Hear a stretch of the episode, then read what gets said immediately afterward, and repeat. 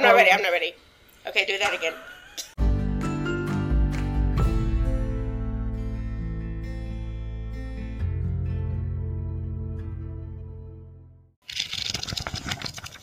Hey everybody, welcome back to Reading with Celebrities. I'm Lindsay. I'm Tiffany.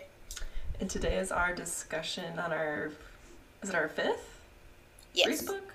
Yes. The Henna Artist by Alka Joshi. Yeah, I'm excited. And this has already been optioned for a Netflix miniseries, I think. I don't know if they're doing a movie or miniseries for it. I like the idea of a miniseries, especially considering this is a trilogy.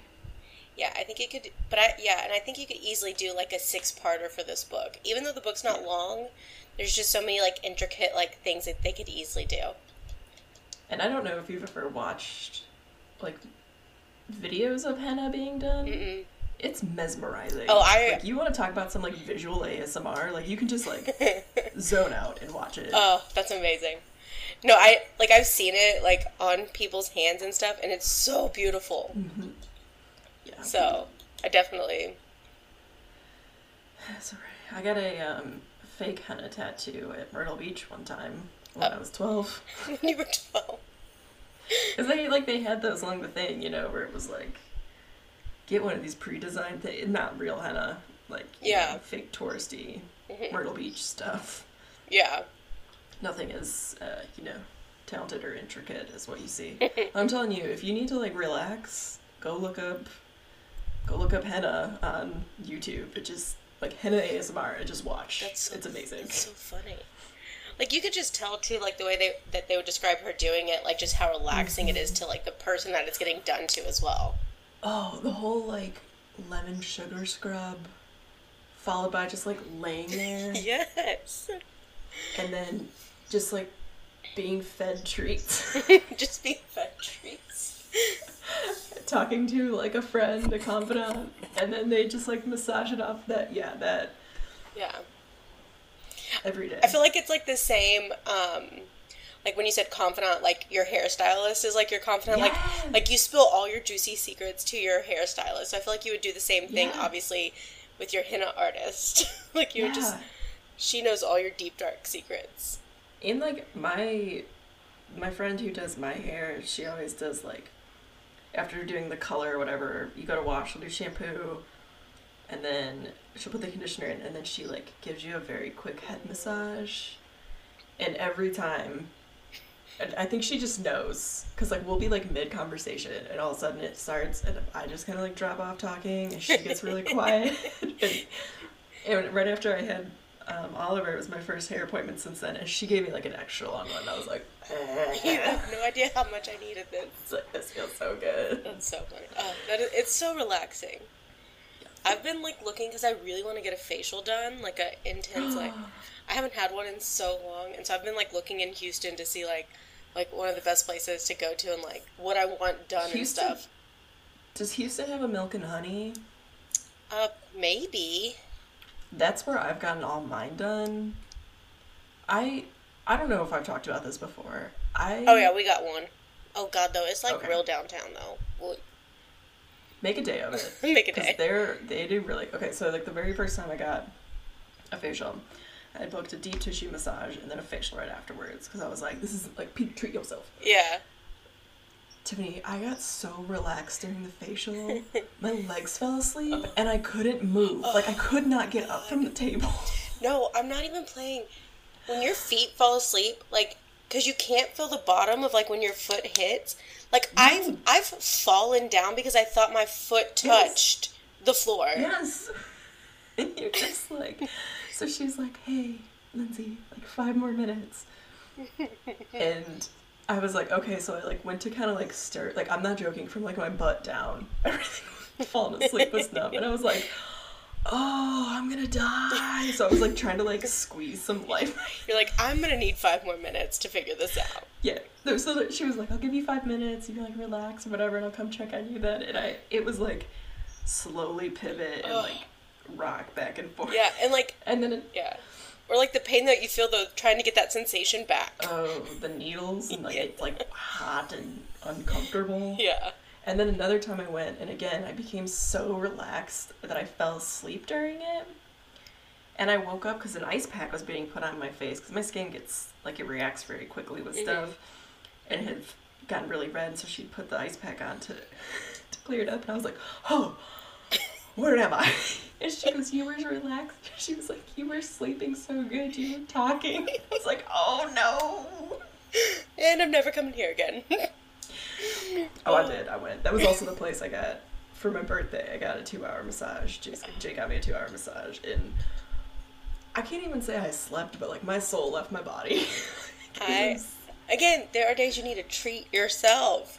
Yes. Treat yourself. So I recommend them. Yeah, for sure. Okay, I'll look into it, because, I mean, yeah, where the one that's located is in the River Oaks area, which is pretty far from where I'm at. I was hoping there was like one closer. I mean, there's probably there might be another one. No, I know I looked at their locations. Like, there's only one in Houston. Yeah. Oh. Yeah. There's like 4 in Austin. Maybe I'll just like take a trip in Austin to not drive to downtown Houston. Okay. I would rather drive on 290 to Austin. I would rather drive 2.5 hours to Austin than drive to downtown Houston. No, that's what. I can't believe I just said that. Dude. Just Louise. All right. Anyways, yes. Let's get to the artist. All right. Okay. So, Alka Joshi. This is all from her website. And actually, the book had a... I have the book. There it is. I was like, me too. Has a pretty quick, good summary of who she is. But she was born in Jaipur, India, and she moved to the U.S. When she was 9. Sorry, completely misread that. She went to Stanford University, where she got her Bachelor of Arts and her Master of Fine Arts from California College of the Arts.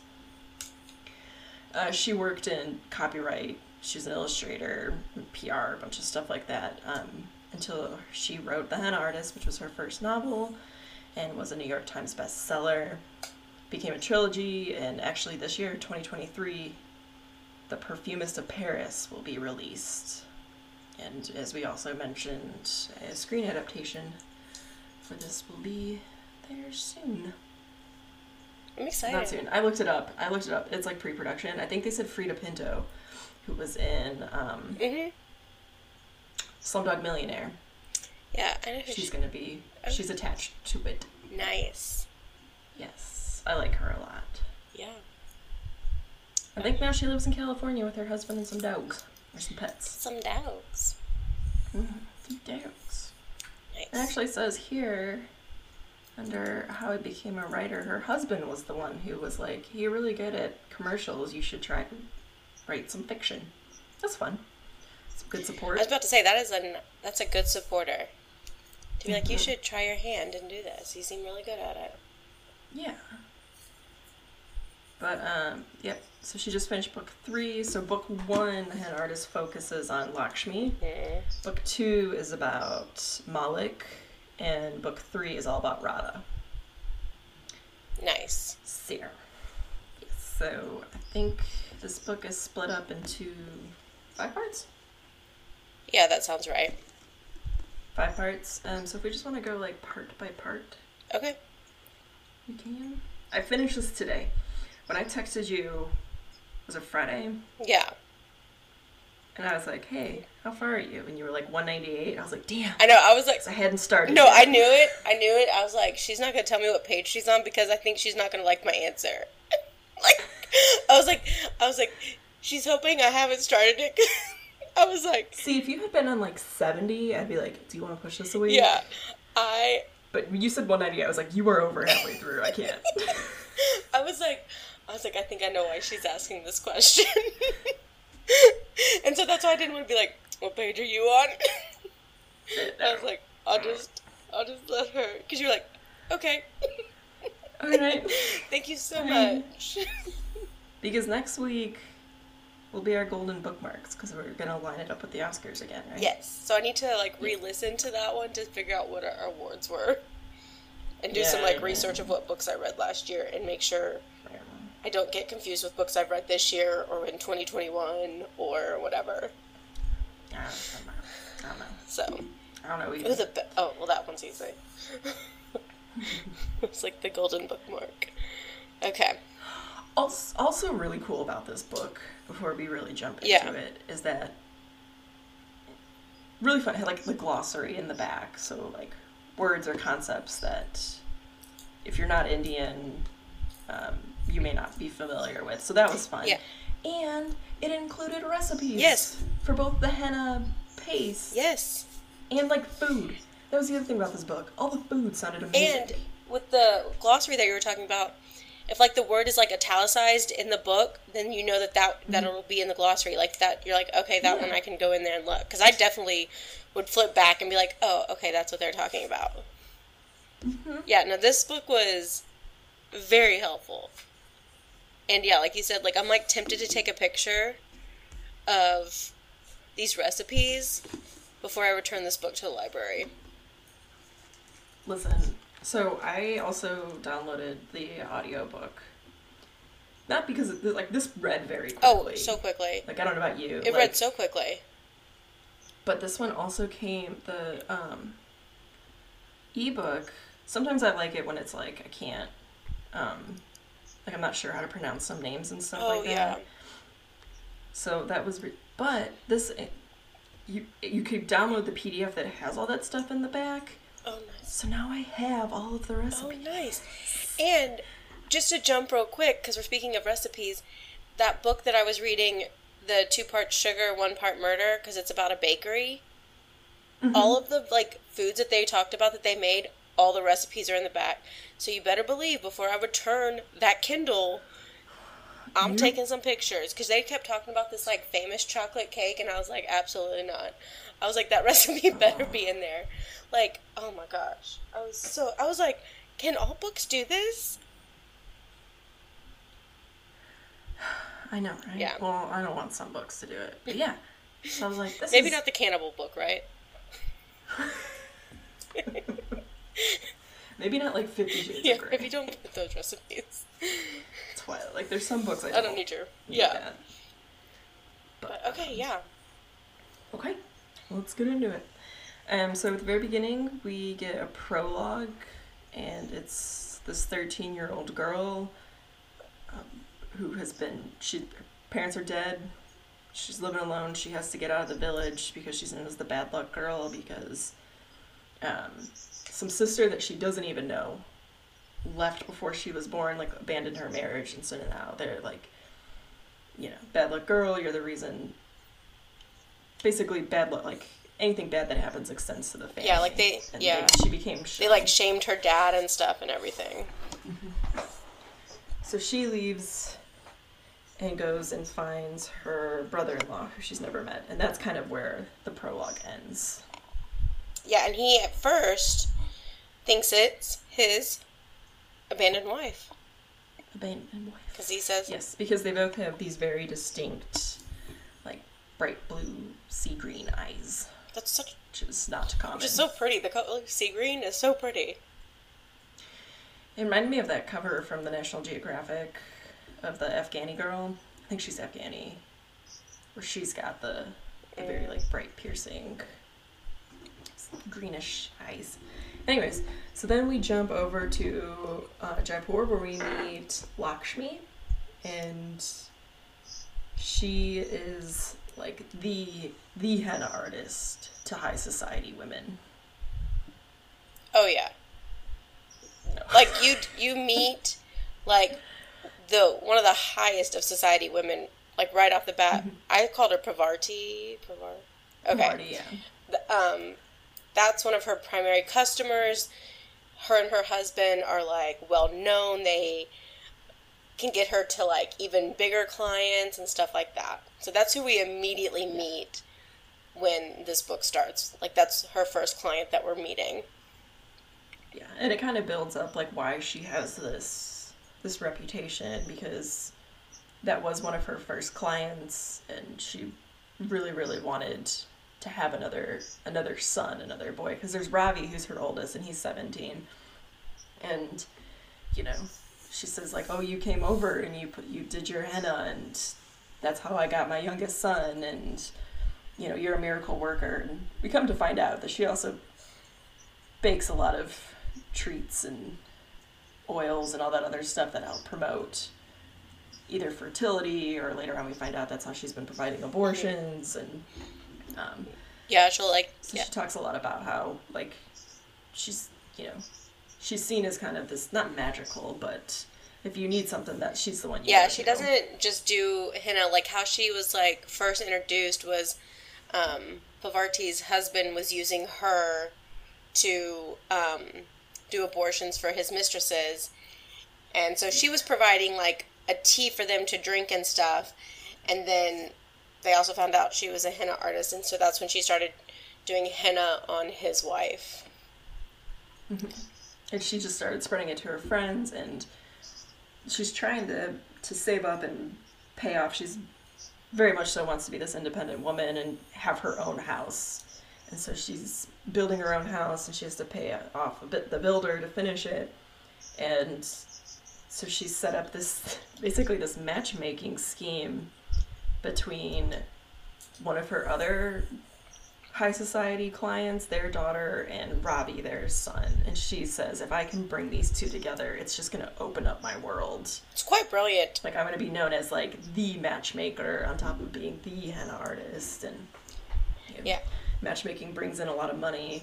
She's like, I could get an introduction to the palace, and that'll just bring in even more. So she's very smart about how she's moving about. Yeah, she's a savvy businesswoman. And, like, when at this point, you don't know that she doesn't know that she has a sister back home.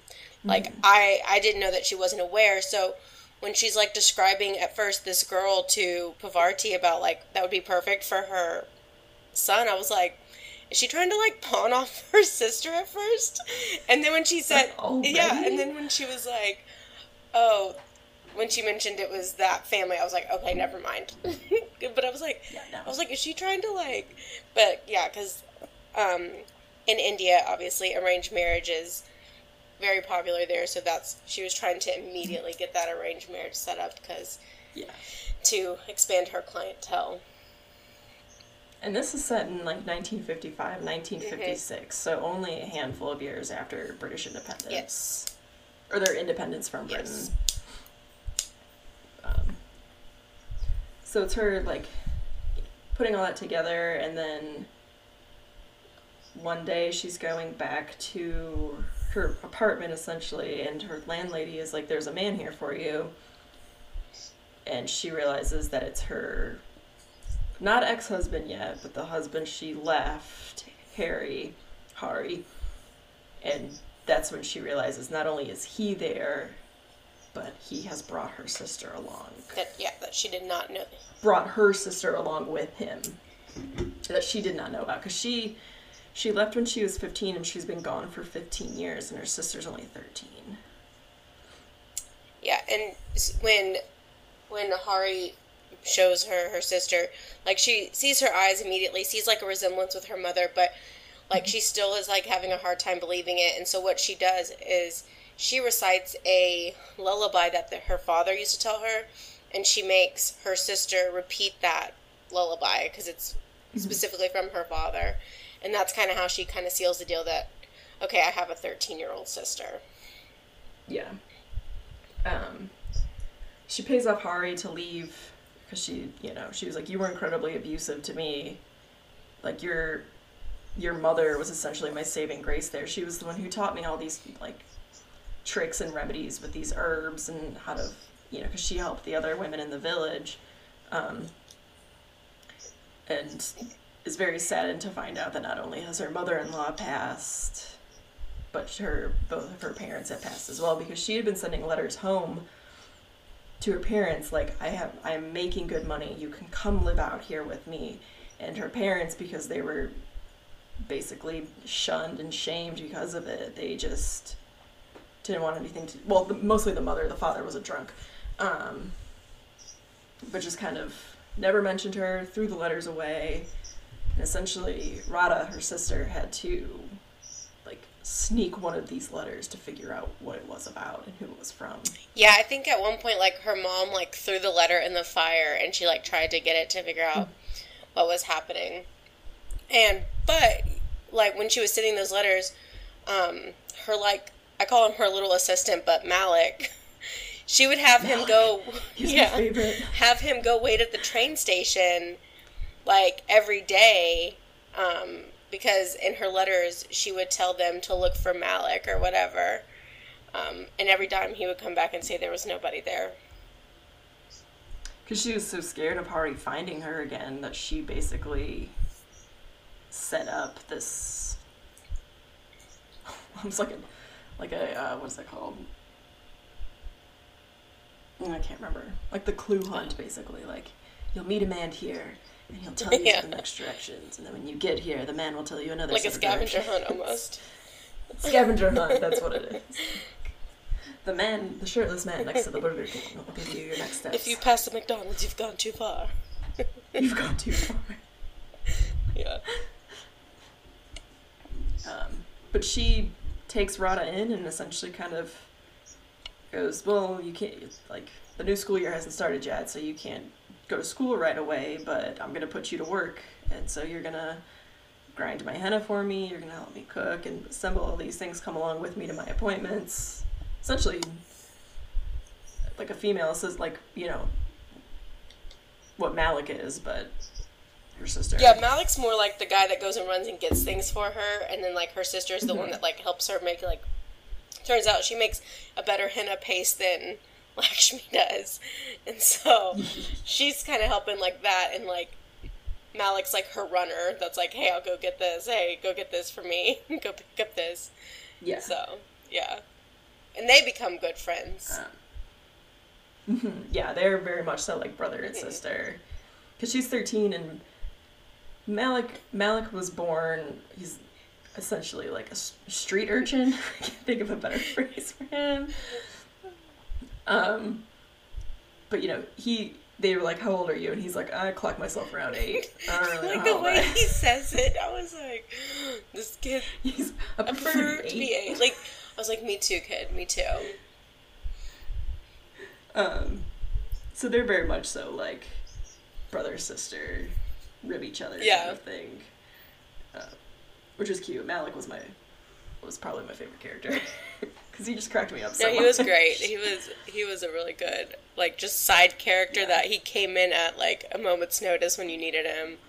Just perfect. And he always knew, like, what Lakshmi needed, whether it was, like, stuff for her work or just, like, in general as, like, emotionally supporting her. Like, just knew what she needed and, like, knows when she needs to eat and stuff, and just was very supportive, like, just knew everything about her, more than she probably knew about herself, I feel like, of what she needed to, like, survive and stuff. He was very, like, very keen and very savvy. Like, there's, I mean, one scene we'll get to, but she's walking in, and sign of respect would be for her to cover her hair, and she's so nervous that he, like, taps and reminds her, like, hey, you're gonna want to do this, because you're gonna, you know, you're going to really be upset with yourself if you don't, kind of thing. And so, he was a good character. Anyways, so they, she gets commissioned for this henna party before this big, she has to make a mandala in, like, a courtyard and then do, like, this big group of girls, their henna for this big party that's happening. And the main girl, Sheila, is 17. She is the one that she's trying to propose the marriage to. Robbie is a complete bitch. Say it like it is. I mean, am I wrong? Because that scene where she almost throws the rock, I was like, throw the rock! I know, oh God.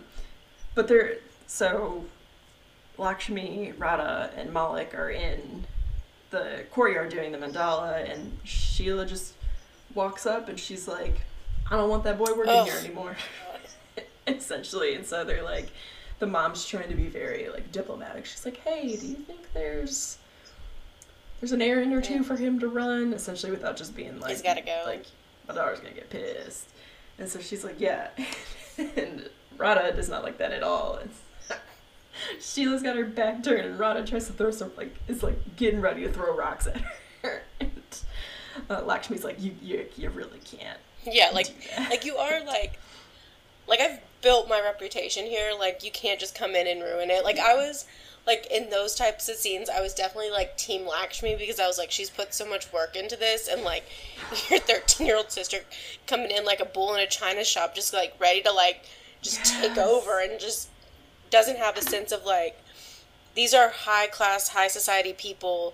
You can't act like this, unfortunately. Radha frustrated me. Oh, yeah, yeah, there was so many points that I was super, frustrated with her. I was like, no! Yeah. But then later on, so that was really where they got into the description of, scrubbing the arms with the lemon and massaging, and I was just like, oh, my God. That sounds unheavenly. Oh my God, I've completely lost my train of thought. Where was it? Okay, so they're doing the henna party. And then later on, they're still invited to come to this party to eat. There's going to be, they're putting on a version of Othello where Robbie is playing the main character. And he's done up in, blue grease paint and all this stuff. And then Parvati, at the end of the night, accuses Radha of attempting to seduce Ravi because she's got blue grease paint all over her, and Radha is very insistent, essentially he came onto me, he grabbed my hand, and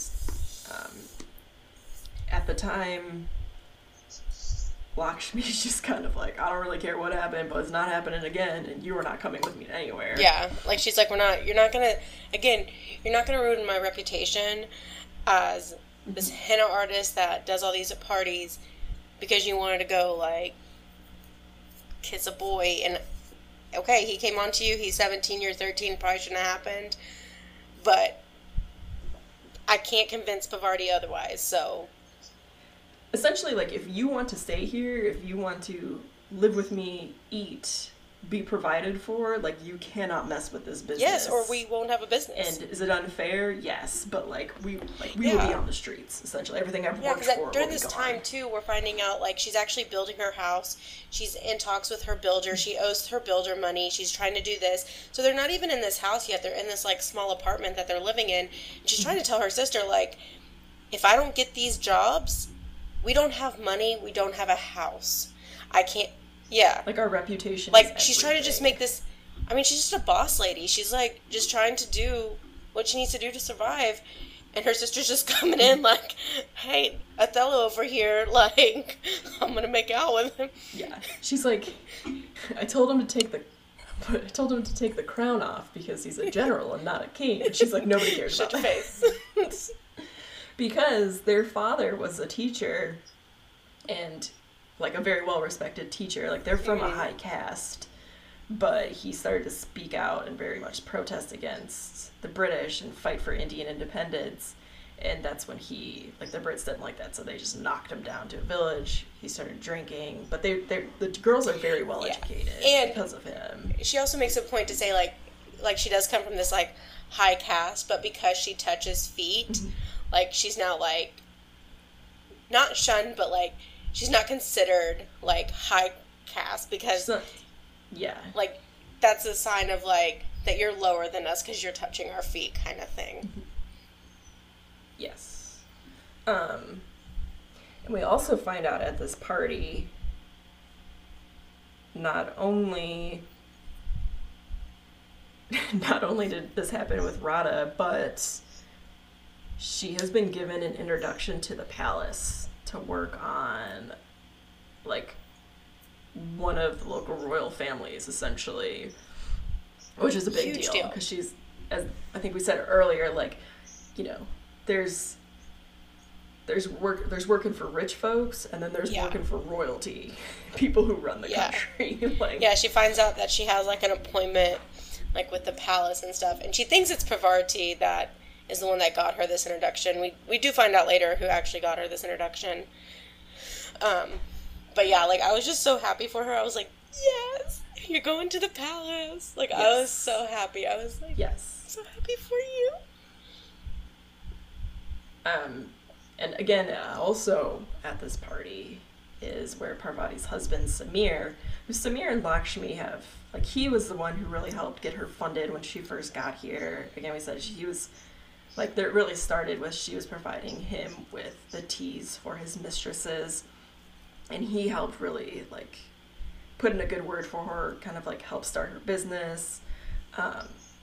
But there's this, like, romantic sexual tension between the two of them that Samir has no problem flirting with and getting close to it, where Lakshmi is, again, she's just like, this is my business on the line. Like, I cannot be seen anything that could be perceived as compromising. And, like, she, like, feels it, and, you know, like, she wants it, but she also is like, absolutely not.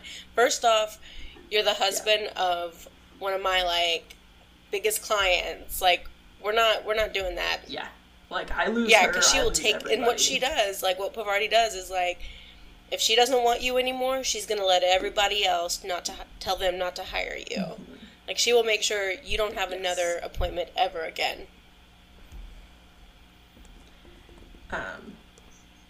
But this is the party where he gives her the pocket watch, right?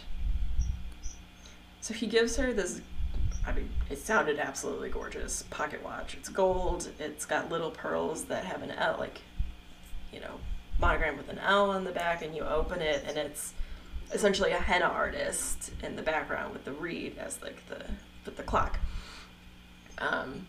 Gorgeous. An entirely inappropriate gift. For him to be giving her, but you know, well, there's a pattern going on here. But Parvati catches them. She doesn't stop to say anything, but they make a point of saying, "Hey, this like very brightly colored sari that only she was wearing, you know, that walked like they heard somebody wearing that walking by, and so you're like, oh shit." So. But that's kind of where that chapter, or that part ends, correct? Because the next part we get to the palace. And Radha's pissed because she's been banned. Lakshmi straight up was like, no. You're not going to the palace. You're not going to throw rocks at people.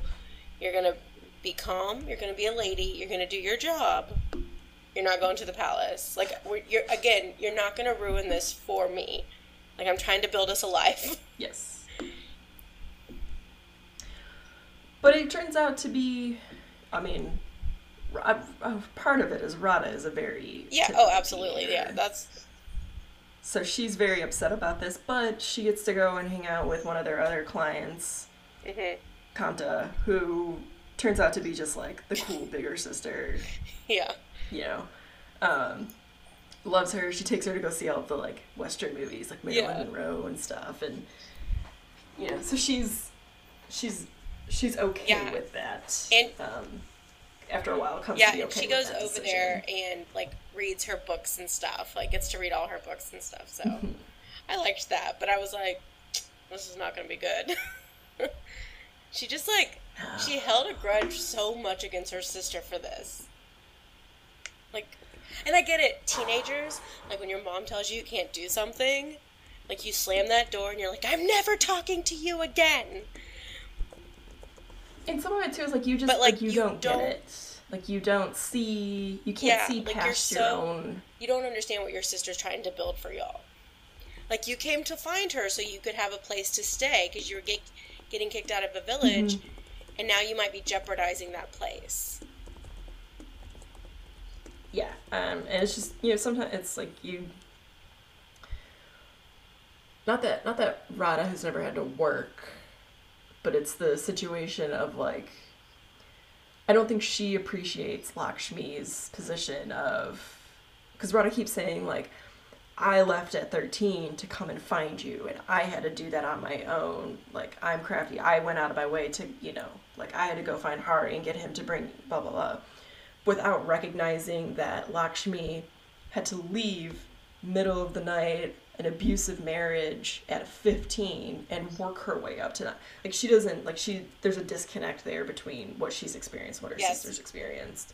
And I think part of that, too, is, like, they just don't know each other. And, like, you can't, again, they didn't know about each other, and to just come into each other's lives, like, one where, again, she's a 13-year-old girl, she's going through her stuff, and then a woman that's built her life here for 15-plus years and is, like, making this name for herself and across the whole system, and, like, the palace wants to see her. Like, these are things she's worked so hard for, and I think, yeah, there's definitely that disconnect in that there's not that communication, and Lakshmi's on the point of, like, if you want to have a house and if you want us to do this and I got to pay the builder because the builder keeps bugging her and is like, hey, you owe me for this. Like, I got to go do these things, and I can't have your teenager self, like, going in and just ruining it because you get mad at something or you didn't like a girl there so you want to throw a rock. Like, we can't have that. You can't ruin this thing that I've built so long for.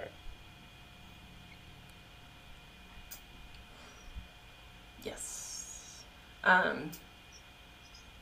So, yeah. So she sends Rod off. She's like, go. So they get to... Yeah, Malik gets to go with palace. Her, though. Sorry. Go.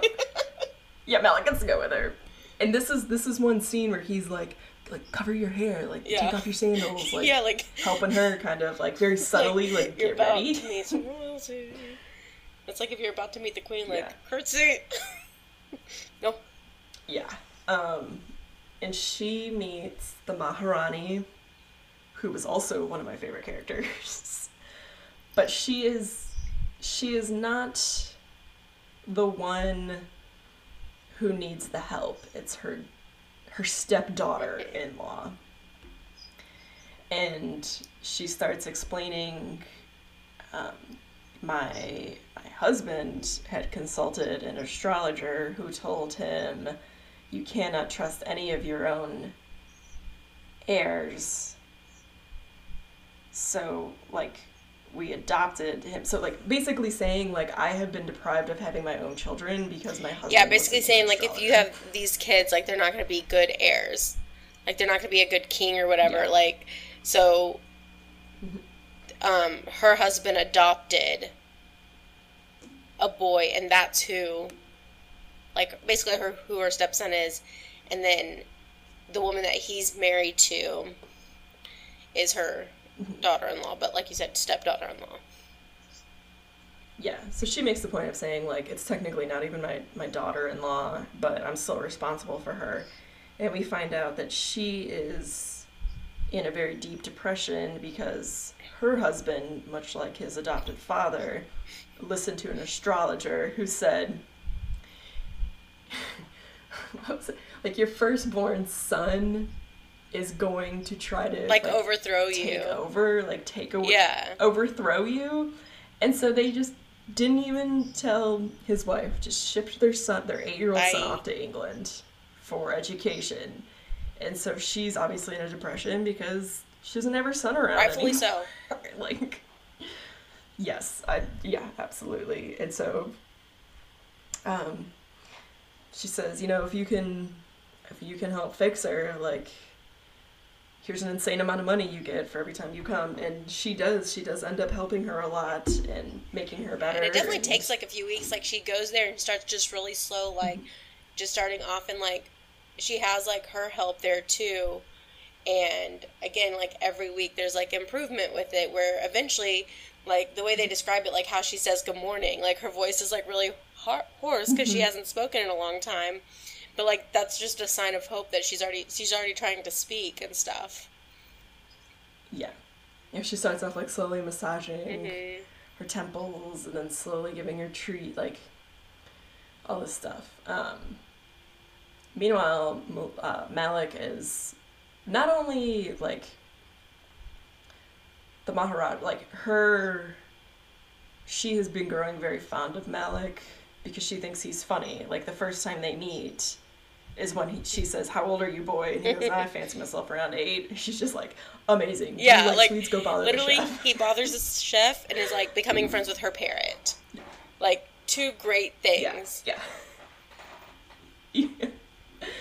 And then she's like, well, you don't have to make that sweet for him. That's very time consuming. And she says, the chef hates me and I will do anything I can to annoy him. Brilliant. Which I was like, man, like, I aspire to just be that, to be that petty. Like, oh, like he doesn't like me, so I'm going to force him to make a dessert that takes forever. Enjoy. Forever to make, yeah. Enjoy. But then they start the, Letica, that's her name, the woman who was depressed, I couldn't remember her name. She gets better and is very, very grateful to Lakshmi, so she says, you know, essentially, like, I have this school for girls, the best education you can get in the city for any, you know, teenage girl or whatever. I want to offer her a spot in my school. Tuition free, don't worry about any of that.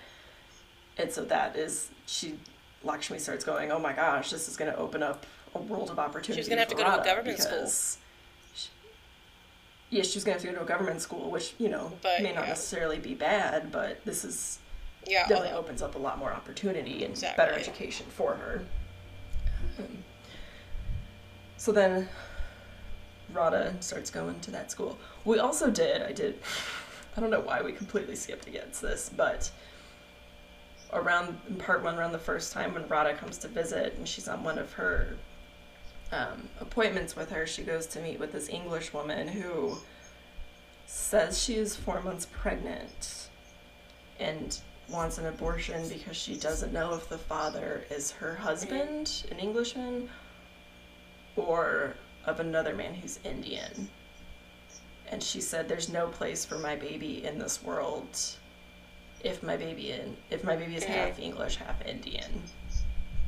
Which at the time not that she was right, but you know, there still was a lot of tension between the two countries, a lot of racism and stuff that came along with it, a lot of shame that would have been brought down on her. So she's like, I need you to swear to me you're only 4 months, because if you're any more, like, you can die. And she's like, no, I'm only 4. So she gives her the tea, gives her the exact instructions. She's like, you need to follow these instructions exactly as I'm telling you. Bye. And then later on in the middle of the night, there's a knock at her door, and it's Dr. J. Kumar and this English woman who is basically, like, bleeding out, dying, because she was 5 months along and just drank didn't follow the instructions, essentially, to try to speed up. Yeah, didn't follow the instructions. So he's kind of chastising her, and it's just like, I need to know what you gave her so I can make her better. So basically this point is mainly used to show that, like, he's trying to use Western medicine and she uses her, like, her form of medicine or Eastern medicine to actually help the English woman, like, become better and not die. And it's also Radha's first time realizing that her sister is not necessarily, like, a henna artist, but she does provide these, like, an that's not her only job. Yeah, that's not her only job. So we kind of skipped over that because that becomes not key later on, but, you know, becomes a point of contention later on, you could say, between her and Radha. I agree. Yeah. But yeah. So. Okay, so she... Which she did not want to go to, by the way. She was so angry. She's like, I'm not going to the school. So angry. She's like, I just...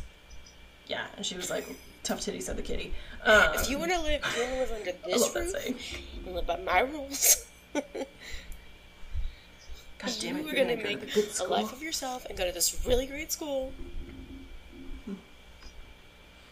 And she keeps... like, at one point, she's at school, and... Lakshmi comes and she's like, I thought we'd have lunch together. And so Radha very begrudgingly is like, fine. So they're eating, and Lakshmi's like, I'm very proud of you. You're doing very well at your school and your studies, and gives her a gift, and it's this very nice like pen essentially. And at first Radha seems very happy about it, but then kind of going back to the tension between them, she's like, you're just going to be mad if I lose this. Yeah. Kind of like, what's the point of giving me a gift if you're going to be mad if I like anything happens to it? And like also during this time, like while she's at school, like still at this point, she's not talking to Lakshmi at all. She's still so angry, like with her that she didn't get to go to the palace, that she barely communicates with her. She's like, here's your henna paste. I got homework. Like, bye. Like, does not talk to her at all. Like, still holding this, like, grudge because she didn't get to go to the palace with her sister. To the point where she, like, Gigi is, like, an affectionate term for big sister, to where she stops using that with her. And wants, and essentially calls Kanta. Yeah, like she goes Gigi instead. Like she considers like she goes over there and is spending most of her time over there. Mm-hmm. But then it eventually comes out that Radha is being bullied in school, mainly by Sheila. Surprise. And when they were like, well, like, why haven't you made friends? She was like, all of these rich girls, all they do is they make fun of my hair. They make fun of my accent. They make fun of my skin. I don't wear the right clothes. I don't listen to the right, you know, all this stuff. And so Kanta goes, well, that sucks, picks up her phone and essentially sets up an appointment for a hairdresser to get her a modern haircut, gets some like English style dresses made for her, all this stuff. And Lakshmi's just kind of like, that's what I'm supposed to do as a big sister. Like, why am I not a good enough big... Like, kind of just, like, her struggle with... Well, and, like, again... accepting Radha. She's never known how to do it. Like, it's not like... She doesn't have kids of her own. She doesn't know how to act. Yeah. And so, like, when her sister is complaining, like, she didn't know that she needed to, like, modernize her sister so that she wouldn't get, like, made fun of. Like, she didn't know what all these girls were wearing at this school and, like, what their hair was like. So, yeah, I definitely was, like... It was, again, like...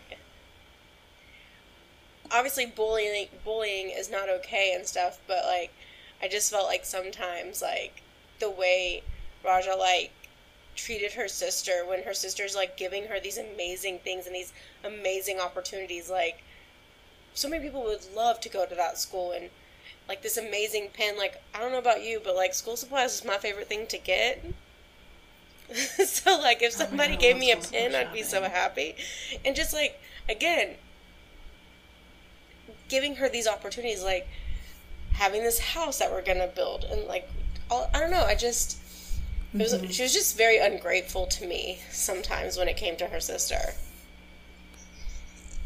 And maybe this is just a symptom of like, you know, we're Lakshmi's and age, and I guarantee we're not Radha's like, age at all. Radha's age, we were like her when, like, It's just part of me was when I was reading this was wondering like if I, you know, was 15, 16 reading this, would I be identifying with Radha more?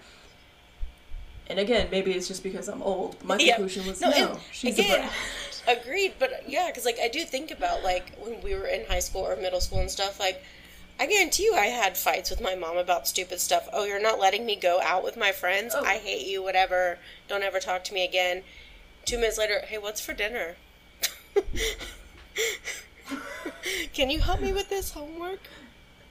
Ma, can I go see a movie this weekend? Like, so I get the bratty side of it, because I definitely was a brat, but like you said, we're older now, and I'm just like, stop being a brat to your sister. She's doing a lot for you.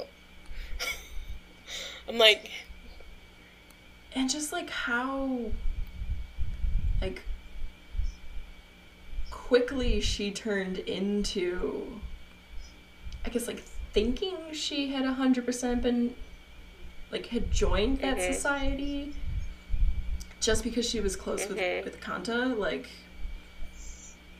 I don't know. There was, again, maybe it's just because we're Lakshmi's age and not Radha's age. I definitely think that we're on that side, but I also think that this book was hopefully written so that we can kind of see how ungrateful she is. I think part of it, too, is, like, compared to Malik, who... literally has nothing. You know,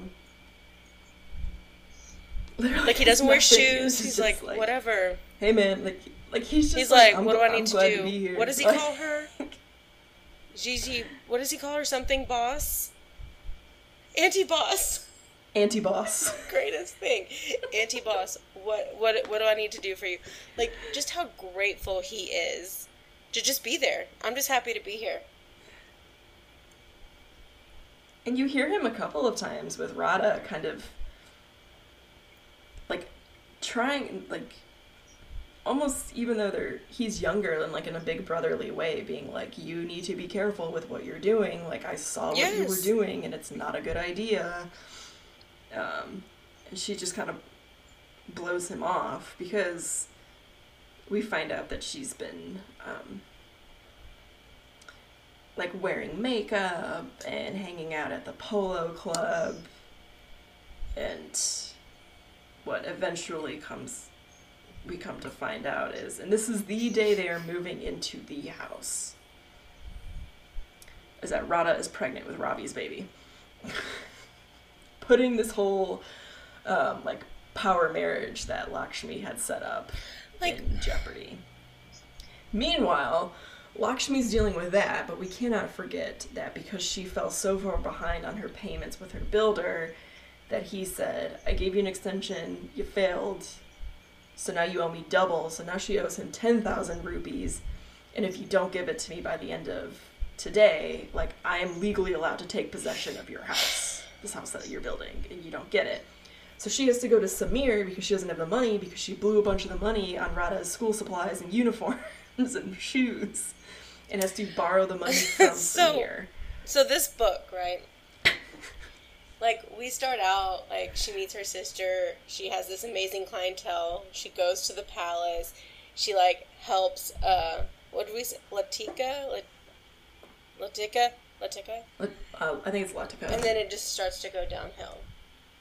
Like, I was like, oh, my God, I love this book so much. She's so happy she's at the palace. And then I was like, oh, no. And that's the part that kind of started, because I very much so liked Lakshmi, and the part where she was like, I can't believe I forgot to pay him, like, that to me felt very out of character for her, coming from, like, where she'd been in the beginning, where she makes very detailed notes in her appointment books and all this stuff, and so I just found it, like, a little out of character that she would have forgotten, or that she wouldn't be telling Radha, I can't spend money on this. Yeah, I think you're gonna have to deal with what I give you. Yeah, I think it was also just, like, the stress of everything, you know. But also she's trying to make her sister happy. She knows her sister's not talking to her, and she's like, maybe this will get her to, like, start talking to me. Buying that pin for her clearly didn't help, but she's trying to, like, show this, like, nice gesture, and her sister's like, no, I'll lose it, and then you'll yell at me. So she's spending this money on these things to, like, build this relationship with her sister as her sister's shutting her down. And at the same time, she totally forgets to pay her builder, so she has to go to the one man that she doesn't want to go to. And then, like... Well, like, 100% knowing that he will just give it to her. Yeah, and then you have... Like, then you find out her sister's pregnant with the man that she already has set up an arranged marriage for, so she can have this amazing clientele. Like, what? And when she goes to tell Samir this, she is just kind of wandering the city, can't really find him, and just kind of walks up to one of his mistress's house. She's like, I'm here to see Samir. Like, is he here? She's like, no. She's like, I'll just wait here. Do you have a bed I can lie down in? Straight up. She got some juice. Straight up. Do you have a bed I can lie down? I don't know why that cracked me up so much. I guess upstairs. Right this way. Like, could you imagine? Samir shit. If somebody was like, no, hey, is Jay here? No, he's not here. Do you care if I just wait here? Okay. Do you have, like, a bed I can lay down in? What? I just... Do you get some juice? Yeah, why are you here? I'd be like, who are you? But she does it. She passes out because, you know, she was in such shock. She hasn't eaten anything all day. She's just been, like, walking for hours on end, so she's exhausted. She sleeps. She wakes up. Samir's there. They end up finally giving in to each other and having sex. They fall asleep again. She wakes back up and like while like he's helping her get dressed, and then she slowly starts to realize like, oh, like he knows the system, hands her her bra, hands her her shirt, buttons it up, like he knows. He's like, I know how to do this. Straighten stuff out. Yeah. He's getting everything together for her. And then she starts to kind of put two and two together, basically like, you know, I'm not the first.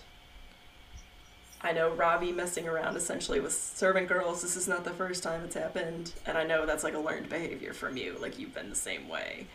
So now she's got a completely different viewpoint of Samir. So she just kind of blurts out, "Ayo, Rada's pregnant with Robbie's baby," and he's like, "What the fuck?" Great way to tell him. Great way. Surprise. Great way. And so then he essentially right off the bat was like, "We'll tell, like, yeah, get an abortion, give her some of your tea." And she's like, "I tried. She will not take it. Like she is convinced your son is in love with her, and they're going to get married." And he's like, well, he's not, like, they're, like, him and Sheila are getting married. And, you know, like, everybody essentially has to give their consent to do it. And he's given his consent to marry Sheila. So, like, yeah, like, he's off the table. It's not happening. And basically tells her, like, you need to fix this because, you know, this is going to damage all sorts of reputations. So they come up with this plan to have the baby adopted, and they said it can't be an orphanage because that's essentially like society, like, you know, a death sentence. Like the kids who come out of there are can never get anywhere in society. But she's like, but I bet you if we get Latika from the palace to adopt, essentially as having another. Like, if it's a male and they adopt, then that fulfills the astrologer's prophecy or prediction of, hey, your biological heir will overthrow you, but not an adopted one. So, like, this baby can have a good life. Everybody's happy. It's got strong blood on both sides, like royal blood on both sides, blah, blah. And they're like, great. Rada hates the idea. She's just like, all I want is a family. Just, like, I don't want to give up this baby. She's still convinced Robbie is in love with her. And finally, Kanta's the one that convinces her. Well, and also at this point, I don't think we've mentioned, Kanta's also pregnant. Yes. So Kanta, one of the reasons she was seeking out Lakshmi's services was because she was having very, like, difficulty conceiving. And then when she did, she would miscarry. So she is essentially, like, on bed rest for this entire pregnancy. Yeah, that's why, like, Raja was, like, reading to her and stuff and going over there. Mm-hmm. So Kanta eventually is just the one that's able to convince her, like, this adoption is the best option for your baby. Because her and Lakshmi really get into it one time where she's just like, you don't realize, like, this gets out there, I lose my business. We do not have any way to feed ourselves. We do not have any way to feed our baby. Like, the baby, we do not have, like, this is a recipe for disaster. And I think Kanta also did a really good thing where she was like, I was at that ceremony where Robbie accepted this marriage proposal. Like, he is choosing Sheila. Like, he's chosen her. I was there. And coming from Kanta, I think that really, like, did put it into perspective to Raja, like, oh, you're right, like, because, like, she still was under the, no, like, we're gonna get married, he loves me, like, this is what it is. And so I was really glad that she actually was on, like, Lakshmi's side for this and was like, this is the best decision for your baby. Yeah, because for the entire time that Lakshmi has been like, I was such a bad sister, like, I should not have allowed her to be in this situation, Kanta herself was like, I was not a good, like, auntie to her. Like, I exposed her to things, I didn't put things into context for her, did not explain the world to her. And so she kind of led her down into thinking this was okay. Like, what was happening, you know, what he was telling her was okay. Yeah. Yeah, Kanta... I was just saying, like, Kanta was actually a really good friend in the end. Because at first, like, I was kind of just frustrated with her where she was not supporting Lakshmi's decisions and, like, was just always allowing Raja to come over there and just, instead of just being like, hey, like, your sister is really trying, like, what she's doing is important. So I'm glad that she, like, realized, okay, yeah, I was also a bad influence as well. Yeah. Mm-hmm. Like, I wasn't the role model I should have been or could have been. But then, so they go back to the palace, and the Maharani is essentially just like, all right, here's our contract. If it's a healthy baby boy, we pay for hospital, mm-hmm. you know, we pay for the hospital, all the medical stuff. You get 30,000 rupees. Radha can't have any contact with the baby, like, you know, essentially all this stuff, like, essentially like a closed adoption. Like, Radha has no choice because Lakshmi's her legal guardian and she's the one that decides. Yeah. So yep. They sign the contract. And they also decided that for the remainder of both her and Kanta's pregnancy, because Kanta regularly during, like, the summer mm-hmm. months would travel up to the mountains. It was cooler, her asthma wouldn't kick in as much, and they're like, come right out your pregnancy here. Dr. J. Kumar, from the beginning of the book, he will be, like, our private physician, and there he'll take care of us, and it'll just be, like, a good situation to help, like, once, if the baby's a boy and they do go, like, it's a, you know, it'll just be a, it sounded lovely, like, I'm gonna go here for a few months to, like, wait out the rest of, like, until birth, into this amazing, like, place. Like, just, yeah. Imagine just being like, oh, I'm not going to swelter in the sun during my pregnancy. I'm just going to go, live in the Swiss Alps. Yeah, I'll see you in 3 months. Like, bye. Like, you know? Bye. So meanwhile, like, Kanta is dictating letters for Radha to write to Lakshmi because she gets dizzy anytime she tries to write, and so Lakshmi likes to pretend that Radha was actually writing her, because she's actually very upset that Radha has not reached out to her. And this whole time, until she gets a letter that says, essentially, like, you need to come quick, like, Kanta's dying. Mm. And so Lakshmi rushes up to the mountain area, essentially, and Kanta's baby was stillborn, and on top of that, she essentially went into sepsis. Like, she got very, very sick as well. And then Radha has her baby on top of it, like 3 days later. Yes, all at once. And so while she's there, like, her and Dr. Kumar start to kind of, like, he's very much so, like, you impressed me so much with, like, your remedies, and you, like, helped me out when I had a cough, and I would really appreciate it if you could help me learn more and, like, set up a garden here with these herbs, especially for locals who distrust medicine and they want something that's more, you know. Well, he's starting to eat the works. Drink the Kool-Aid. He's starting to believe these remedies that she's doing. Yes. And believing in her. But first she's just like, no, that's not my place. Like, I gotta go back to Jaipur. Until Malik points out, why are you still here since Radha's been gone? Like, you have been losing all of your appointments. There's a rumor going around that you were stealing from these women that you are working for. That's why people are canceling appointments. Like, that's why, you know, people essentially aren't hiring you anymore, aren't seeking you out.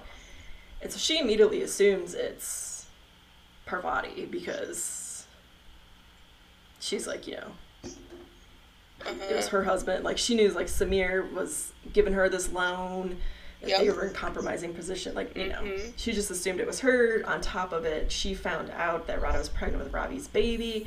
So, like, they just had this big grudge match going this entire time over it. And then on top of that, when she finally did pay her the matchmaking fee, she made Sheila's mom give it to her in an envelope and made her open it there in front of her, and all that was inside, it was so sickening, was 10 rupees. And it was purely done to just, like, embarrass her. Like she knew this wasn't the fee that it was, and you could tell Sheila's mom was kind of like, hey, like, I know these rumors aren't true, but when they marry, they're family, and if we go against each other, it's not gonna look good, so I won't be requiring your services anymore. So she's just, it's like crumbling around her. And then finally one night, Parvati shows up at Lakshmi's house, which was a great scene by Malik, the way he just, like, stepped up and was like, your feet are nasty, you need to take your shoes off. Like, kind of put her in her place. And then just left. Malik deserves an Oscar for this performance. Like, he's in the running for favorite character of the year. Oh, crap. It's pouring down rain. And he's just like, your sandals are wet. And then just walks through the rain, no umbrella. Just leaves. He's great. So she shows up, and she's got the rest of the payment with her in silver. And it's just essentially like, you know, I want you to know that I'm not the one spreading these rumors. We find out that it was Samir's mistress, the house that she rolled up to, and asked for the juice. Basically spreading these rumors. And she had left her pocket watch there, so she gets the pocket watch back. And Parvati's essentially just saying, like, I'll give this, like, this is your payment. You pay back the loan. I'll take you back as a client, but, like, we are nowhere near where we were before, and we never will be. And so in that moment, Lakshmi's very tempted to just be like, all right, we're going to let bygones be bygones, but then remembers something her mother said once. I think it was her mother-in-law. Her mother-in-law, I can't remember. Her mother-in-law basically was just like, you, like, it doesn't matter, like, you lose your reputation, it doesn't matter if you try to get it back. Like, no, because, like, people are always going to have that in the back of your mind, like, because Parvati was like, I'll even tell the other clients, like, it was all a lie, you weren't really stealing, and, like, Lakshmi made a good point of being like, they're still going to make sure I'm not stealing, they're going to check their purses before I leave, like, they're going to do all of these things, so even if you tell them I didn't steal, they're still going to think that I did. As soon as they walk out, they're immediately going to check these things. So your reputation is never going to be back to what it was. And at this point, she was just kind of so disgusted with both her and Samir in a way that she was like, I don't ever want to have you to have any sort of hold over me again. Because, like you just said, like, if something goes missing, they're going to look at me first, and then I have to rely on you to tell them that that's not what happened. Like, I don't want to have to rely on you anymore for my reputation. So she basically, like, tells her to shove it. And so Parvati leaves with all the silver. And, I mean, Lakshmi was like, that was going to be the silver that I was going to have to pay him back with anyways, so, like, I wasn't going to be able to keep it. But she was just like, oh, did I just really ruin a future just because I was angry and, like, wanted petty. To put her in her place? But then once she decides, like, she starts thinking everything, and she decides, like, what Malik said, and Rada had mentioned this too, she was like, I don't have anything, there's nothing here for me anymore. Like, my mother-in-law taught me how to use all these herbs and these recipes to help women in need, and I have been using those recipes just to help, like, help people get what they want, not what they need. And so she's like, you know, she'd be very upset with me. And if I can move and start working at this hospital and helping like the locals, like I will get back to where I want to be, to what will make me happy. So she writes Samir and she says, this is the last time I want to have contact with you, but essentially you sell my house, you keep whatever debt I owe you, and you just send me the rest of the money and we'll be done with it. She gets a letter back from Parvati saying, your house is too beautiful, I bought it, here's your money, bye-bye, kind of thing. Yeah, because she talks about, like, that floor design that she did, like, and yeah. Just, like, yeah, like, how unique it was and stuff, and so, yeah. Mm-hmm. Because she, like, her henna is all very individualized, and she never repeats anything twice, and so she wanted her floor to be very representative of herself and her journey. Mm-hmm.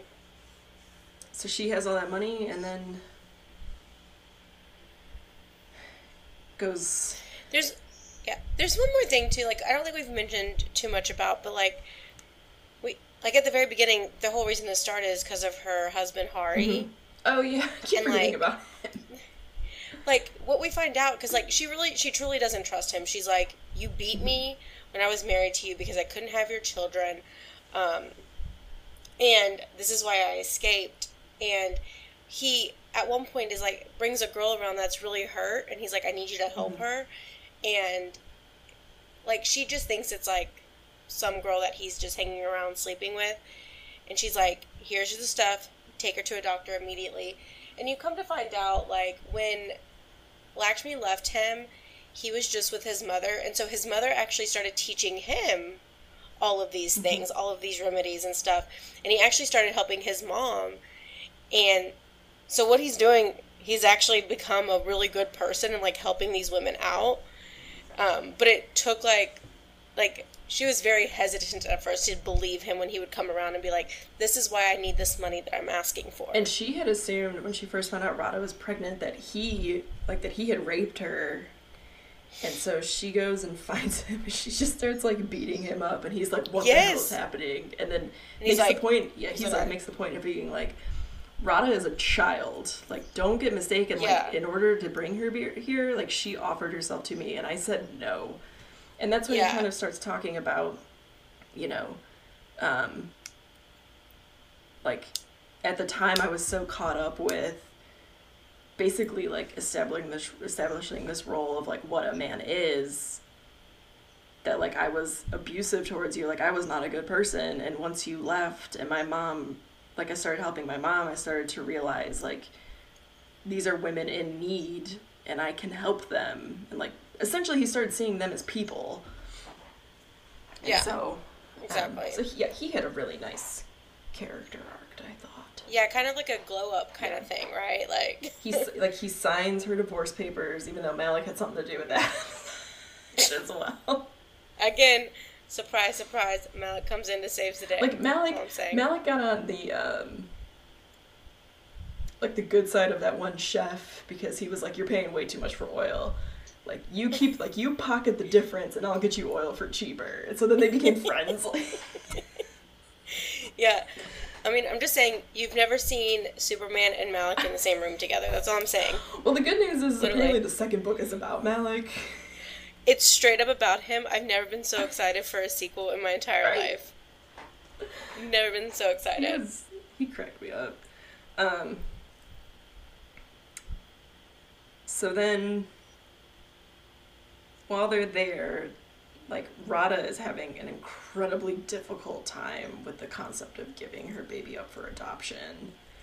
Mm-hmm. And even Lakshmi starts to kind of, like, struggle with it. She was like, you know... Yeah, she kind of refuses to, like, look at Raja why she's holding the baby, because she doesn't want to get too close, because as soon as you hold that baby, you know. Yeah, because like, the baby, they make a point, too, of saying, like, the baby has their eyes. Mm-hmm. They're very distinct, like, blue sea green eyes. And even then she makes a point of being, like, you know, like, it's, at the beginning when we first meet, was at the Maharana, she said, you know, my husband, like, I wasn't allowed to have children of my own because of this prophecy my husband thought was a thing. Mm-hmm. And then, so, like, this is my stepson, essentially. It's not my son. So there was that little bit of resentment there. And then she was like, so the child's going to be resented for not being the actual grandchild. And, like, Latika, yeah, there's going to be some resentment there for them because, again, it's not her son. Like, it's a substitute. Mm-hmm. And so she's, like, she starts thinking, like, what kind of, like, yeah, he's going to grow up in a palace and financially be set, but, like, he's not going to have that love that he deserves. So they hatched this scheme for Kanta and her husband to take this baby instead. Which, when it finally happened, I was like, thank God, it's taken, like, 10 pages too long to get to this conclusion. Yeah. Well, yeah, she has to go to Dr. J over here. And she's like, listen, you know as well as I do that this would not be a good situation to put that child in that palace. You know where the baby... Yeah. What do we need to say to nullify this contract? And he was like, well, the baby's not healthy. Yeah. It's not going over there. So he writes that this baby's heartbeat is too low and there might be some, like, heart function defect. And so the contract's out at that point, and it's officially Kanta and her husband. Yeah, and I think, there's, like, the contract basically has a list of, like, things that they want with this baby, and, like, these are things, like, if the baby has any of these things, like, then the contract is null and void. Like, it needs to be, like, the healthiest baby I've ever seen on the planet. Yeah, 10 toes, 10 fingers, everything's perfect. I think the heartbeat had to be, like, within that certain range, and he put it where it was lower and stuff. So, yay, everyone's happy. Yeah, and, Raja's going to be, like, basically the nanny. And so, they go back, and there's one scene where Lakshmi is talking to Radha while she's holding little baby Nikki, and feeding him a bottle. Like, the bottle is almost empty, and then Kanta walks in, and she's like, oh, you haven't fed him too much, right? Because, like, I want to be able to nurse him for as long as possible, because she is stillborn, so she's still, like, her milk still came in. And they kind of had told Radha, like, no breastfeeding for you, because that's going to be way too much of a connection, and you're already having difficulty letting go. And so Lakshmi notices that Radha was like, oh, no, I only gave him a little bit because he was fussing, when, like, she had given him the entire bottle. So Kanta goes to breastfeed, and he's not hungry, so he rejects her, and Lakshmi is kind of like, ooh, like, you know, Radha, you're not really fully accepting your status as nanny. Yeah, like, you're treating, like, because even Kanta makes the point of being like, she's a better mother than me. Yes, she gets very upset. She's like, she knows what the baby needs, like, she has this connection, I just don't think I'm ever going to get there kind of thing. Yeah, it was a pretty, like, sad scene, because you're just like, because, like, Raja does this thing that's, like, really nice for Kanta, but at the same time, she's, like, takes advantage of it as well, and is like, oh, look, the baby, I'll feed the baby, I'll do this, so. And then, so Lakshmi has kind of put it into Radha's head of, like, hey, I know you had a great time up in those mountains, like, I'm moving up there. Malik's coming with me. I think we make a great team. Like, just throwing it out there. Because she knows if she's straight up, like, you know what you're doing. You're sabotaging her motherhood. Like, you gotta go. Yeah. Like, she would deny it, right? Like, you know, turn down. She'd be like, I'm not going. So Lakshmi's in her house. They've cleared it of all possessions. She's standing there. This scene got me. She turns around. Radha's standing there. Holding a baby blanket like a bundle. And she's just like, Radha, what'd you do? And I was like, oh my God. She stole the baby. I hope she didn't kill Kanta. Like, I was like, she stole the baby. What are we gonna do? And she just starts. Lakshmi thought the same thing. And I really was like, I hate Radha so much. I know. I was like, seriously, you cannot let this go. Like, you. agree to this, and yet you're still... And I was like, okay. So, but then Radha starts saying, like, you're right, the more I'm here, the closer I want to get to that baby, and it's not fair to Kanta. Like, it's, you know, it's like, this is her son now, he's in a good place, blah, blah, blah. And, but, like, while this is happening, like, she drops the bundle, and I was like, the baby. The baby's not in there. No. The baby's back home with Kanta. Thank God. And that was her realization of, like, the best thing for me to do is to let them, because she had established, she was like, I already have a nanny for them, like, they're gonna be fine. And she's like, the best thing for me to do is to move on with you guys there. So her, it's like the first very mature decision Radha has made this entire time. The only, like, my, I was like, finally she gets it. It's like she did great leaving her village at the very beginning. Yeah. And then just a bunch of bullshit. And then, like, she gets it. Yeah, I just was like, I was like, finally. Like, you finally get this. Mm-hmm. Like, you finally get what's important. Yeah.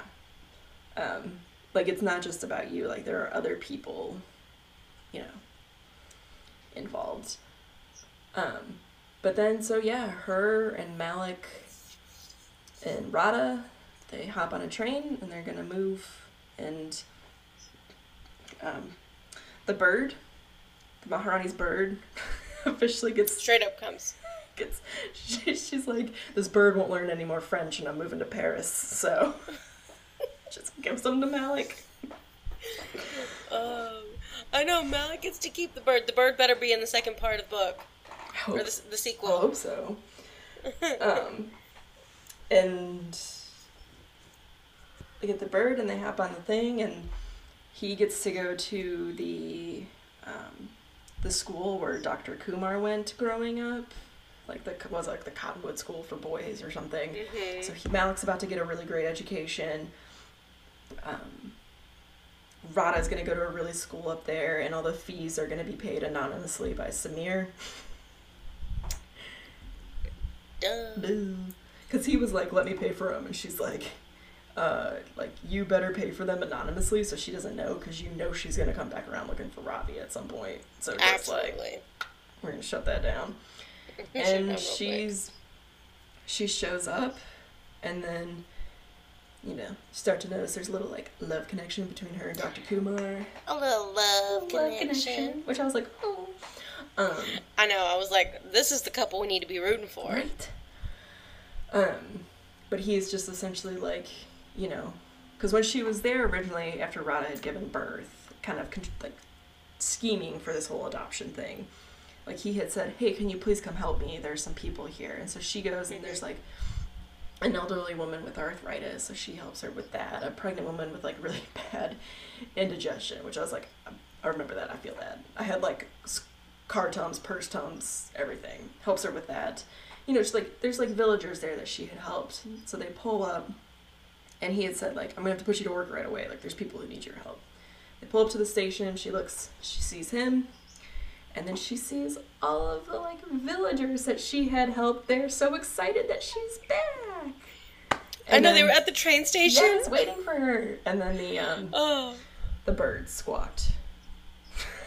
It's like, bonjour, welcome. Yeah. I know, he says three things. I forget what they are now. Yeah, but I can find it. I know, I was, like, trying to flip to that, like, last page, because that's where it's at.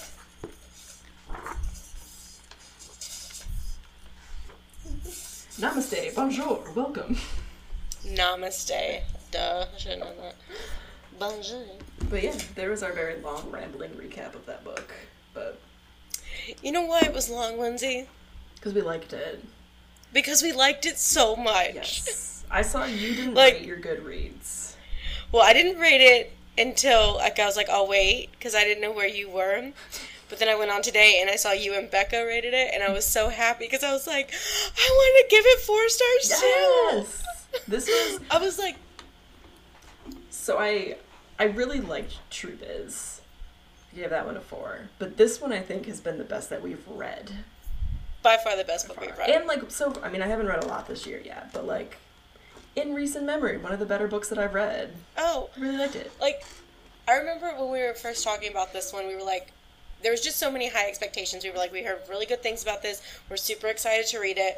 And so, like, I think we put it, like, on this, like, pedestal of, like, being super excited. Mm-hmm. And it just, like, it held to it. Like, it was so good. Like, when I told you I was on, like, page 198, like, I finished it, like, on Saturday. Like, I was just, like, it was so easy to read. I didn't want to put it down. I was like, I need to know more.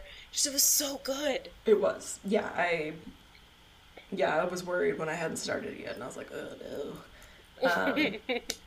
But then, yeah, like you said, like, you start reading it, and it goes very, like, it's a quick, easy read. Yeah. And it's just a good book. Like, it keeps your interest the entire time. Yeah, like, the other 7 books have a lot to live up to. Yeah, this was good. I really liked it. I don't even know what other 7 books are. But. Yeah, I was scared. I was like, oh, my God, I'm going to give it 4 stars. And I was like, man, the last time I liked a book that I gave 4 stars to, I was like, Lindsay gave it 2. So I was like... Was that Tara Road? Yeah. Oh. And I was like, oh, man, I'm really scared. I was so... Because I was like, I was just so happy and, like... I just remember having this, like, good feeling reading it, and then I was like, oh, no. No. I was like, is Lindsay going to have this same feeling, or she's going to be like, this was the worst book I've ever read? But no, I there was a point where I was kind of like, oh. Like, when she, like, when her and Samir had sex, or, like, when she went to go get the thing, I was like, this is not the Lakshmi I was prepared for. But this is not the girl I know. But then it made up for it, so I was like, oh, okay. Yeah, no. She was a great character. Malik is going to be in the running for next year's Golden Bookmark Awards. Oh, for sure. For, like, favorite character or favorite sidekick. I think that's one of ours, like, brilliant. Like, he was made for that role. I really, truly, and the scene where she thought, Hari, like, she went to go confront him thinking that he had, raped Radha, like he was the reason she was pregnant, and she goes there and there's like the 2 guys playing cards and she just starts like beating him up and Mom just basically was like, time to leave, to the other guys playing cards, and just left. He truly, like, perfect timing, like the comedicness, like she... Like, every character she wrote so well, like, the description of things, like this author, like, again, I'm ready for the next 2 books. Like, I've never been ready to jump into a, like, sequel so quickly, and then, especially to find out that it's about Matt, like, I'm like, who else would it be about? Yeah, because the third is about Radha, but she's now in her 30s, and she's got, like, 2 kids, like, it, you know. Yeah, and in the second one, the second one's called The Secret Keeper of Jaipur, and, like, just in, like, this is from Goodreads, so that's not a spoiler, but it does say that Lakshmi is married to Jay Kumar. Good. Yeah. So it's in 1969, so it's about, what, 13-ish years from where we left off? Was it 1956? 1955, 1956. Yeah. So about 13 years later, so I wonder how old Malik will be feeling. Like, what he prefers at that point. How old are you, sir? Yeah, and then the Perfumist of Paris, it actually is going to be, the publication date is March 28th of this year. I think there's people that already have, like, an ARC copy of it, and that's why there's, like, already ratings on Goodreads. Well, I will also say that on Alka Joshi's website, when you go there, there's a link that says Perfume Party, and you click on that. Apparently, at the back of the Perfumist of Paris, there's instructions on how to have your own perfume party, and it tells you, like, what oils you need and all that. So you and friends can have a perfume party. Done and done. So. We're doing it for the 100th episode. No. Do it for the vine. Yeah, and also the covers of all 3 of her books are gorgeous, so beautiful. Gorgeous. So beautiful. Like, yeah, just, I don't know, they somehow just, like, very much so, like, this one very much so fit the... Yeah, it's just... the whole vibe of the book. Yeah, no, this was a great book. I told my mom, because there wasn't a wait at the library, so it, like, automatically renewed it, and I was like, I feel like you could read this before the due date. Mm-hmm. I was like, I think you would really like this. It's quick. It's so quick, and it was just so good. I mean, clearly it was quick. What page are you on? 198. Okay. Okay. And conversation over. I'm not asking anymore. I was like, I'm not asking her. I was like, I'm scared. Because, like I said, if you had, yeah. If you were like, oh, like if you had been less than 100, I'd be like, okay, listen, look and listen. Like, let me tell you how hard it is to like try to catch a toddler mid-accident so you can get them on the toilet while reading. Oh, while reading a book. It's not easy. Yeah, no, I was I would have been totally okay. I've been like, yeah, no problem. Like, we can easily do a check-in. Like, I have other things we can talk about. But, yeah, I was like, 198. 198. And I gave you an exact, I was like almost 200. I was like, 198. That's it. It's like, well, shit. All right. Yeah. Yeah, because I posted to my stories that I had,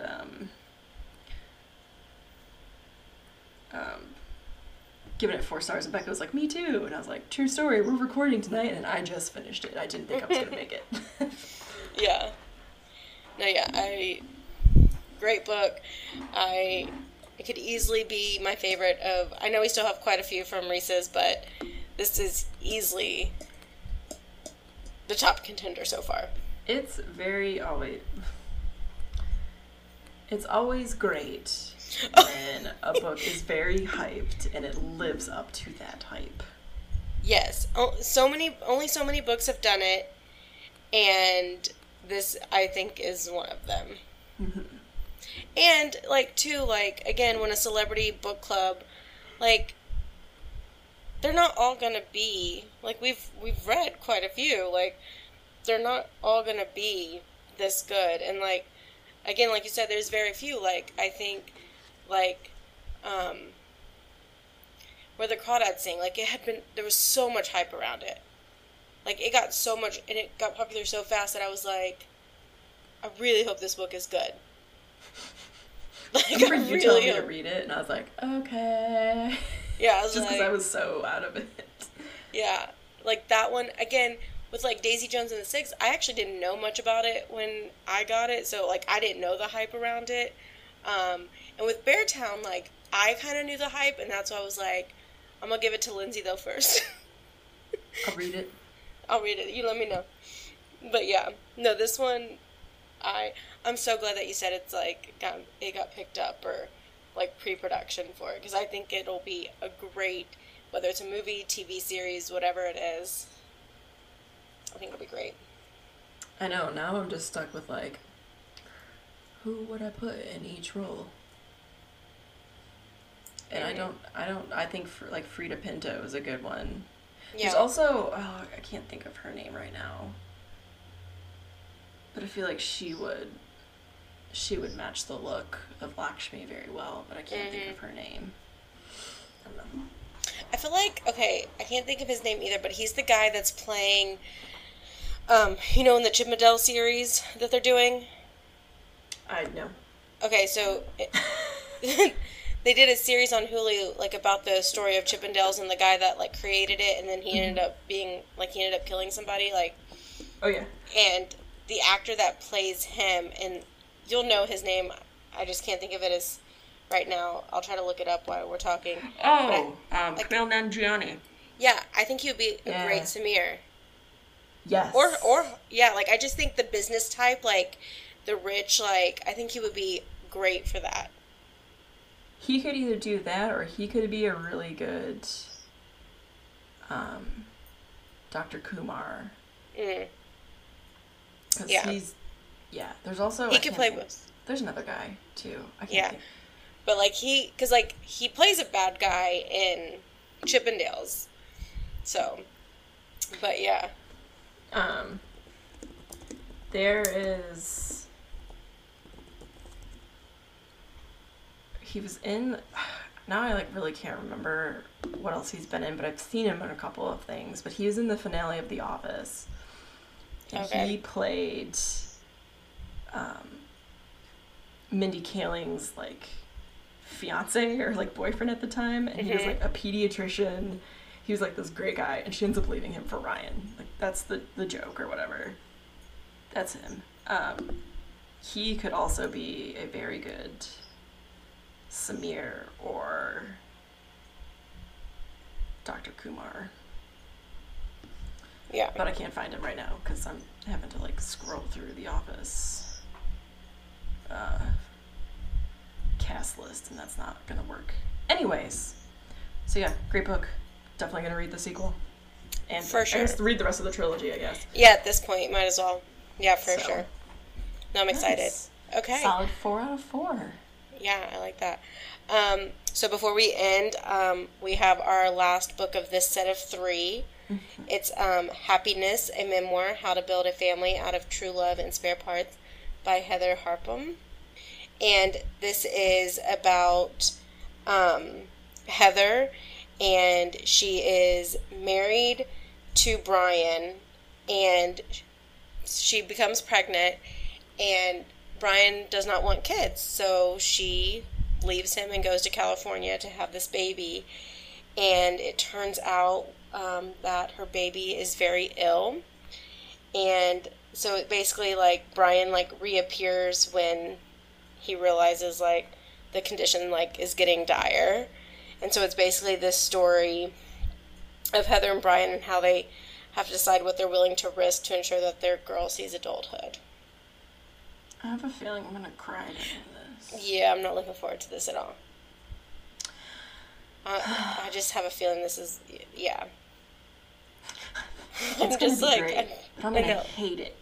No, yeah, and not in like that way, but like you said, like you feel like you're going to cry, so just super sad because it is a memoir, so yeah. But yeah, that is our 6th book, and then once we do that discussion, we will announce the next 3. And we will be halfway through Reese. Dang. That's fast. So that'll be probably our April. Yeah. Okay. Dang. Yeah, so we'll probably do it like that April 4th episode, potentially. Mm-hmm. But yeah. Anything else? Because this is a super long episode. No. Okay, well, next week will definitely be a check-in.